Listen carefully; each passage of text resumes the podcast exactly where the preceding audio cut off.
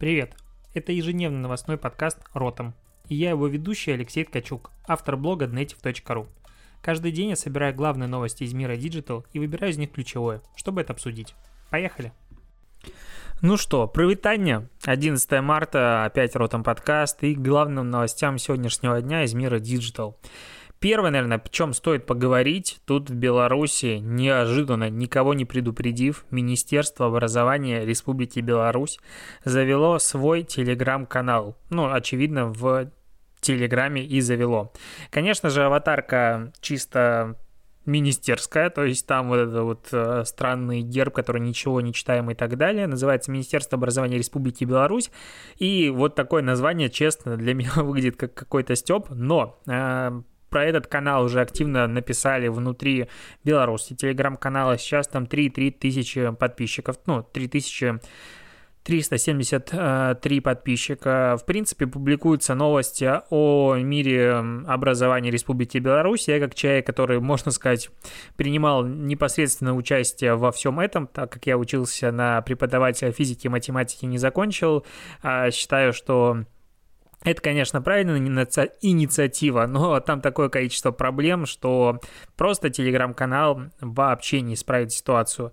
И зачем его вести, зачем он, в принципе, нужен в таком контексте, не совсем понятно, но то, что оно есть, наверняка это хорошо. То есть в любом случае это хорошая новость, потому что а, интересно, как Беларусь начинает обращать внимание на современные технологии с точки зрения вот именно Telegram и заходят туда различные госорганы. Это круто, и, в принципе, хотелось бы, чтобы и у нас разбанили наконец-то Телеграм и начали туда и официальные лица принимать участие. Кстати, я недавно ездил в Москве в метро, и видел, там рекламировался канал типа Москва-24, что-то такое внутри в метро. И там было постоянно призывы к тому, что, чуваки, подписывайтесь на наш Телеграм. То есть, э, как бы э, у меня внутренне постоянно существует диссонанс, когда плюс-минус госструктуры или что-то подобное в местах, где реклама должна быть согласована со всеми, э, делают рекламу своих Телеграм-каналов, как бы вроде бы запрещенного на территории Российской Федерации мессенджера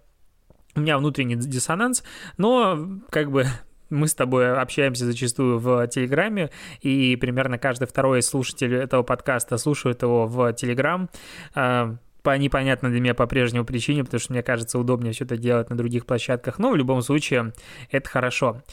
А, наверное, надо говорить про коронавирус. Коронавирус – это неизменный уже третий месяц практически спутник любого подкаста новостного. А, появляется статистика о том, как э, коронавирус влияет на различные сервисы в мире. Так вот, э, по-моему, это в Англии зафиксировано повышение э, количества людей, которые подписываются на Netflix на 12,4%, в то, ну и там еще дополнительные сервисы. В то же время зафиксировано почти на 9% э, рост количества заказов доставки еды. И как бы это неожиданный рост и дополнительная новость в эту же тему о том, что в России Delivery Club и Яндекс Еда добавили возможность оставлять, ну, просить, точнее, курьера оставлять э, заказ у двери. То есть они разослали пуш, ну, Яндекс Еда разослала пуш о том, что не хочешь встречаться типа ни с кем, окей, курьер может э, принести еду, оставить возле твоей двери э, входной, позвонить и уйти.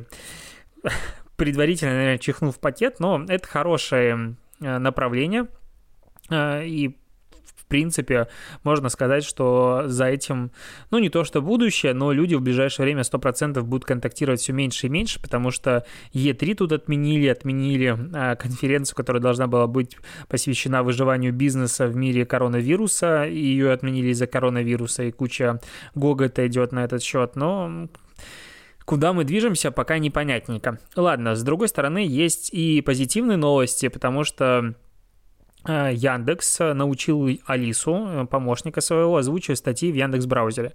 Я почему-то не могу внутри каким-то образом смириться с тем, что Яндекс браузер это хороший браузер, хотя я понимаю, что это по сути тот же Chrome, но с всякими фишечками Яндекса, но почему-то мне Chrome вот, вот не могу я перейти, какой-то я олдскульный чувак. И э, эта функция появилась в Android и на Винде, пока когда появится на iOS непонятно, но э, сейчас, получается, ты можешь зайти на любую статью через Яндекс браузер, э, нажать кнопку формата, что Алиса начнет дальше зачитывать эту страницу, и она перестанет, ну, она не будет читать кнопки, она будет читать именно сама текст, и это очень круто. При этом, а, что мне нравится в Алисе, то, что этот помощник умеет э, делать нормальную интонацию, причем с одной оговоркой.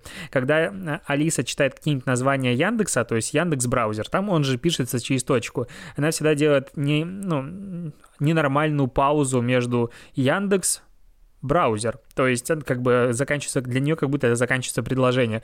И мне кажется, что уж разработчики Яндекса могли бы научить э, адекватно и нормально читать названия своей, ну, своих сервисов, потому что их не так и много, и научить это можно. Но, с другой стороны, реально круто, что э, Алиса читает адекватно, почти не роботизированным голосом, и вот послушайте, как сама она про себя говорит немножко. Алиса научилась озвучивать тексты на страницах в Яндекс. Браузере. Теперь можно попросить ее прочесть статью, пост в блоге или даже стихотворение и заниматься своими делами. Страницы, где есть большой связанный текст, Алиса озвучивает целиком. При... Банера, да? Но ты слышишь, что это все звучит реально адекватно, то есть как будто хороший диктор зачитывает речь, и приятно, что так происходит. А, идем дальше. ЦИК показал и согласовал э, слоган и логотип, э, предстоящему голосованию по поправках в Конституцию. Э, выглядит, ну, выглядит обычно, выглядит как будто это государственное какое-то голосование. А Конституция Российской Федерации плавно заворачивается в флаг Российской Федерации. Все это выглядит как, ну, уже есть классные шутки о том, что вместо Конституции ставят э, флаг Советского Союза, и как будто одно переходит в другое. А что тут главное, наверное, о чем пишут сейчас все, о том, что на разработку дизайна компании потратили более 35 миллионов а, рублей. Конечно же, все говорят о распиле, но при этом нигде не объясняется общий набор э, задач и технического задания на разработку этой штуки. Кстати, не совсем понятно, ну, либо я как бы не искал, но почему этот тендер и тех заданий не публикуются в открытом доступе. Потому что, возможно, там хватает работы на 35 миллионов рублей. Ну, теоретически. То же самое, как одна из самых раздражающих меня историй про э, дизайн, мир дизайна, когда там обвиняют Лебедева в том, что он то ли за миллион рублей, то ли за сколько, он типа изменил логотип, там много денег, очень большая сумма, изменил логотип а, московского метро и типа убрал кружок, и видите, он дизайнер сделал это за столько-то миллионов рублей. А по факту там его агентство, его студия разработала всю идентику внутри навигацию и кучу-кучу-кучу, безумное количество вообще всего, но э, принято говорить о том, что вот видите, только за этот логотипчик. Ну, обычно не посвященные в вопрос люди так говорят. Это лично меня раздражает.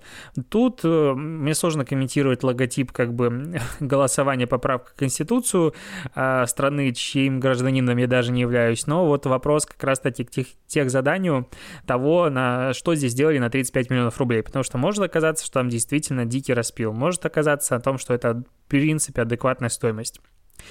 Um, такс, Тиндер отменил международную премьеру своего сериала, ну, как это сказать, интерактивного сериала, состоящего из шести серий, где группа людей пытается выжить в мире апокалипсиса. В Америке этот сериал уже вышел, и ты как бы должен принимать э, сложные решения в конце каждой серии, и твои и решения потом остаются видимыми собеседником. То есть вроде бы как ты а, типа кошечку убил, принял ли решение пожертвовать кошечкой вместо собачки, я утрирую, я не, не проходил этот сериал, потому что не пользуюсь Тиндером и тем более не живу в США, но Э, этот как бы выбор должен показывать ценности и личность пользователя. Э, он должен был стартануть э, вот буквально скоро, 14-15 марта, но ввиду коронавируса и всего этого Tinder принял решение пока перенести премьеру, потому что сейчас было бы это немножечко странно. Ну, я сериал, к сожалению, не видел, поэтому тяжело говорить, насколько это решение оправдано. Еще немножечко про государственную структуру и digital. Все еще ведутся вообще споры о том, какие сервисы и списки сайтов должны находиться в списке социально значимых ресурсов с бесплатным доступом. А, и появилось новое а, обсуждение. Интерфакс дает информацию со ссылкой на главу Минкомсвязи о том, что сервисы доставки еды могут получить бесплатный доступ, так как они ну, очень важны в, в сегодняшнем мире. И, соответственно, в отечественной инфраструктуре, и поэтому люди должны иметь к ним э, бесплатный доступ. Я просто чувствую, как радуются с каждой подобной новостью все больше и больше все провайдеры и операторы мобильной связи, потому что это все еще дополнительный трафик, и в то же время как борются за эти места э, все сервисы, которые хотят конкурировать, потому что, конечно же, если условно Яндекс Еде и Delivery Club будет по умолчанию даваться бесплатный доступ, даже если у тебя нулевой баланс, то э, это будет э, в любом случае более выигрышное положение относительно любого другого сервиса. Не будет же Минкомсвязи постоянно включать в список вот этих вот бесплатных сервисов любого конкурента, который заходит на рынок. Нет, они сами говорят, что э, есть сервисы, которые в своей категории, а, они в явном виде имеют очень большие доли. А, соответственно, туда будут включать, ну, не монополистов, а лидеров рынка. Все остальные, получается, в жопе. Почему так происходит? Почему такая неконкуренция и почему а, типа государство будет оплачивать людям доступ к тому, чтобы они заходили в социальные сети. Что за бред? Потому что сейчас реально идет обсуждение того, что давайте мы сделаем бесплатный доступ к социальным сетям и мессенджерам. Я, конечно, могу сказать, что это очень прогрессивный шаг, и ни одна сторона в мире еще близко к нам не продвинулась, но я офигеваю от двух вещей. Первое, что я пока нигде обсуждений таких особо не слышу, о том, что это реально дебильное бредовое эм, направление мысли развития, потому что это в любом случае придется компенсировать бюджету, или же придется компенсировать тем, что трафик будет э, просто космически дорогим, потому что операторам придется компенсировать э, весь этот трафик. Давайте YouTube туда включим. Ну, на мой взгляд, YouTube более важная вещь э, для бесплатного доступа, чем сервис заказа еды, потому что если у тебя нет денег пополнить счет, возможно, тебе нет денег и на еду, а вот на ютубчик у тебя всегда время найдется посмотреть. И я просто вот сам, как человек, у меня есть бесплатный доступ ко всем сервисам, а, ну, формата, а, как вот точнее, мой тариф Unlim а, доступ к сервисам формата типа YouTube, музыка, музыка, в общем, социальные сети, мессенджеры и YouTube. И 16 гигабайт трафика на, все, на, все, на весь остальной интернет. За месяц я трачу примерно 6-10 гигабайт на все остальное за рамками Э, социальных сетей, то есть я практически не пользуюсь трафиком вне рамки социальных сетей. Почему туда хотят включить социально значимыми ресурсами, не понимаю, все еще не понимаю. На мой взгляд, там должны быть только государственные ресурсы, причем с какими-то ограничениями, и все. Все остальное, это, конечно, все прекрасно, но Google, допустим, самый важный ресурс вообще, который существует в сегодняшнем мире. Так давайте делать бесплатный доступ к Google и Яндексу. Аналогично Википедия. Но почему-то про них речи не идет. Речь идет про социальные сети, что очень странно. 了。Фу, ладно, давай еще поговорим с тобой о том, как э, Инстаграм и Фейсбук и, возможно, даже ВКонтакте с одноклассниками постепенно просирают рынок молодежи во всем мире, и в том числе в России на примере одного простого кейса. TikTok в партнерстве с МТС запускает благотворительный конкурс для певцов и блогеров, будут принимать участие а, подростки от 16 до 21 года, в общем, сначала они будут петь, а, выкладывать это, понятное дело, все публиковать публиковать с нужными хэштегами, отметками аккаунтов, потом их там будут учить, они поедут куда-то бла-бла-бла, вообще не интересно. Суть в чем? TikTok сейчас начинает партнериться со всеми, ну то есть это уже не первый раз, когда я рассказываю о том, что TikTok в партнерстве с кем-то запускает какую-то инициативу и он закрепляется, ну, как бы в умах э, контент-мейкеров, генераторов э, контента сейчас, в том, что это платформа, на которой происходит, во-первых, движуха, а во-вторых, это постоянно, опять-таки, партнерство с большими крупными сервисами и э, развитие экосистемы. Ну, вот представь себе, где бы ты сейчас хотел запустить конкурс о том, что, допустим, подростки поют. Ну, логично, это самые охватные площадки должны быть, а самая охватная площадка все-таки сегодня — это Инстаграм и ВКонтакте. Ну, то есть ТикТок рядом не стоял по количеству аудитории аудитории. По последним данным, там 12 или 14 миллионов а, пользователей. Это кратно меньше, чем 53 миллиона в Инстаграм. И когда ты запускаешь какой-то большой а, активность, ты хочешь, чтобы там принимал участие как можно больше людей. Или, допустим, ВКонтакте 70 миллионов, 73. А, соответственно, площадки намного больше. Но при этом такое ощущение, что эти все площадки вообще не заинтересованы. Если в ВКонтакте а, происходит регулярно какое-то партнерство и можно теоретически достучаться до каких-нибудь менеджеров по работе с бизнесом или социальным проектом, то Инстаграм и Фейсбук, в принципе, такое ощущение, что хер забили просто на э, все постсоветское пространство, достучаться ни до кого в принципе невозможно. Для меня вообще дикая ситуация, когда крупные рекламодатели и их менеджеры заходят в внутренние наши чаты и спрашивают, слушайте, а есть контакт кого-нибудь из Инстаграм, надо там что-то обсудить. То есть компании, которые тратят миллионы вообще в месяц, они не имеют никакой возможности скооперироваться с этими сервисами. И в какой-то момент, когда появился у нас новый региональный а, там, руководитель, скажем так, Facebook направления, когда появился даже раздел с русскоязычными кейсами, примерами компаний, я надеялся на то, что все-таки будет как-то развиваться, каким-то образом развиваться а, поддержка бизнеса, поддержка контент-мейкеров на нашем постсоветском пространстве. Почему-то так хочется говорить, русскоязычном пространстве по факту ничего, ты просто живешь в отрыве. То есть, если условно ты сейчас начнешь вести блог про ТикТок, как мне кажется, ТикТок с тобой там через типа три месяца свяжется и предложит тебе партнерство и какую-то помощь. Ну, я утрирую я, там, ты делаешь типа что угодно для Инстаграм, ты делаешь там конкурсы, запускаешь любые партнерства, типа плевать. Ну, то есть ТикТок как бы помогает другим развивать свою экосистему. Фейсбук и Инстаграм, ну, как минимум в нашем мире, просто они забили. Ну, то есть неужели рынок э, Инстаграм в России, который больше 50 миллионов, это входит в топ-10 крупнейших э, рынков с точки зрения количество аудитории для Инстаграм это действительно очень большое количество аудитории.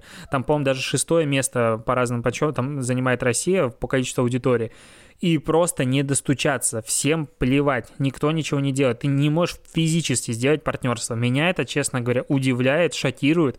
И вот в такие моменты я начинаю думать о незавидных перспективах, на мой взгляд, будущего этих платформ, этих социальных сетей, которые не хотят партнериться, потому что это очень, на мой взгляд, опять-таки важно. И сейчас они как бы в большей степени типа угорают условно, но при этом при этом, короче, я не знаю. Все это странно. Но вот, допустим, про ВКонтакте, который немножечко обмолвился, он продолжает развиваться, и действительно количество обновлений, которые появляются в ВК, они появляются буквально каждую неделю что-то новое.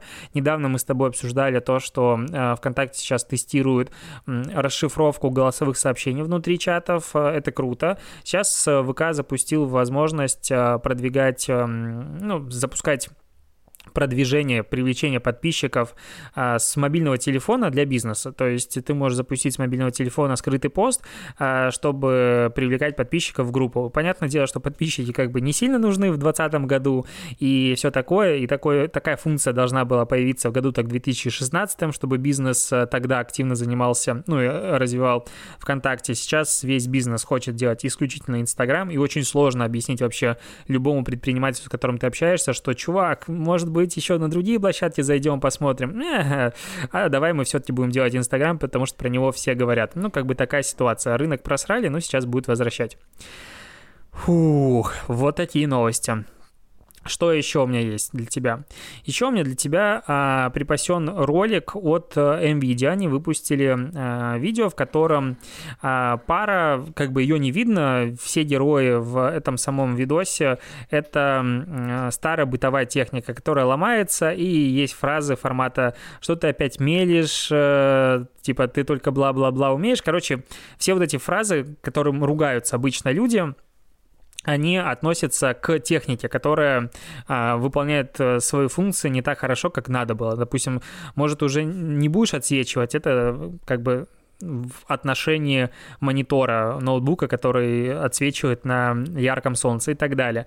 И все время они вот так вот ругаются, ругаются, ругаются в конце, а в конце а, эту технику а, забирает красная машина NVIDIA а, с идеей о том, что, ну, с фразой, что расставайтесь с тем, что уже нельзя починить, так, что там за следующая фраза? Но делать это диалогично с программой правильной утилизации от M-видео. Типа, а семья — это вещь, которая не стоит а, избавляться, ее надо чинить, ну, такая логика. К сожалению, э, как бы вроде бы основная идея этого видоса и этой рекламной кампании очень крутая про то, что расставайтесь экологично, ну, расставайтесь экологично, звучит очень круто, и это можно было бы отыграть, но в самом ролике мысли про экологию в принципе отсутствуют, ну, про то, что как бы везде описываются и прочее. А, мне как бы идея нравится, но такое ощущение, что как будто немножечко недокручено. И последнее про Airbnb. А, сейчас они запустили конкурс э, с миллионом долларов бюджета бюджета, который будет распределен между 10 победителями, соответственно, по 100 тысяч долларов каждому. Что надо для этого сделать? Надо отправить э, проект своего дома, который ты хочешь построить, который ты строишь или который у тебя есть, а ты хочешь его отремонтировать, каким-то образом привести в порядок. Самые необычные, то есть Airbnb ищут э, необычные дома, которые они смогут поддержать на строительство, ну и, видимо, по условиям, я, кстати, не нашел этого в условиях, но наверняка там это будет присутствовать, мысль о том, что этот дом как бы по логике должен будет сдаваться на Airbnb, и в принципе Airbnb очень сильно форсит идею о том, что если ты хочешь пожить в каком-нибудь супер необычном месте, супер крутом, а, то ты его можешь найти именно здесь. То есть да, у нас есть и куча обычных квартир, но и за всем таким очень-очень интересного формата дом слон или там дом башмак, ты можешь обращаться сюда, потому что все будет собрано, агрегировано у нас, и это круто. И э, в конкурсе может принимать участие ограниченное количество стран, Россия входит в их число, и если вдруг у тебя есть идея крутого дома, который ты можешь построить за 100 тысяч долларов, и 100 тысяч долларов с каждым днем становится все более-более большой суммой, то обращайся и делай конкурс, потому что, по-моему, заявки принимаются до 15, 15 апреля. Ладно, на этом все. Спасибо, что дослушиваешь. Услышимся с тобой завтра. Не знаю, прощаться или нет. Прощаюсь. Хорошего тебе дня и пока.